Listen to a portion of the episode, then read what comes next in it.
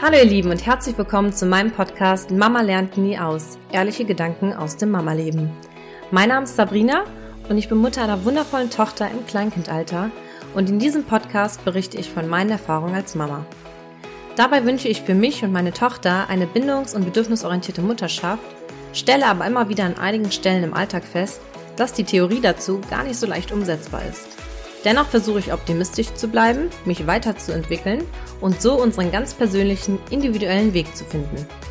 Und welche Gedanken mich auf diesem Weg begleiten, welche Fragestellungen ich für mich rund ums Kind und Mama sein versuche zu beantworten, plus meine persönlichen Tipps und Tricks für euren persönlichen Alltag, all das möchte ich hier mit euch teilen.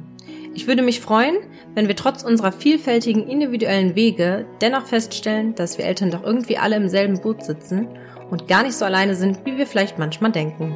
Also, ich wünsche euch jetzt viel Spaß beim Reinhören. Liebe Grüße, eure Sabrina.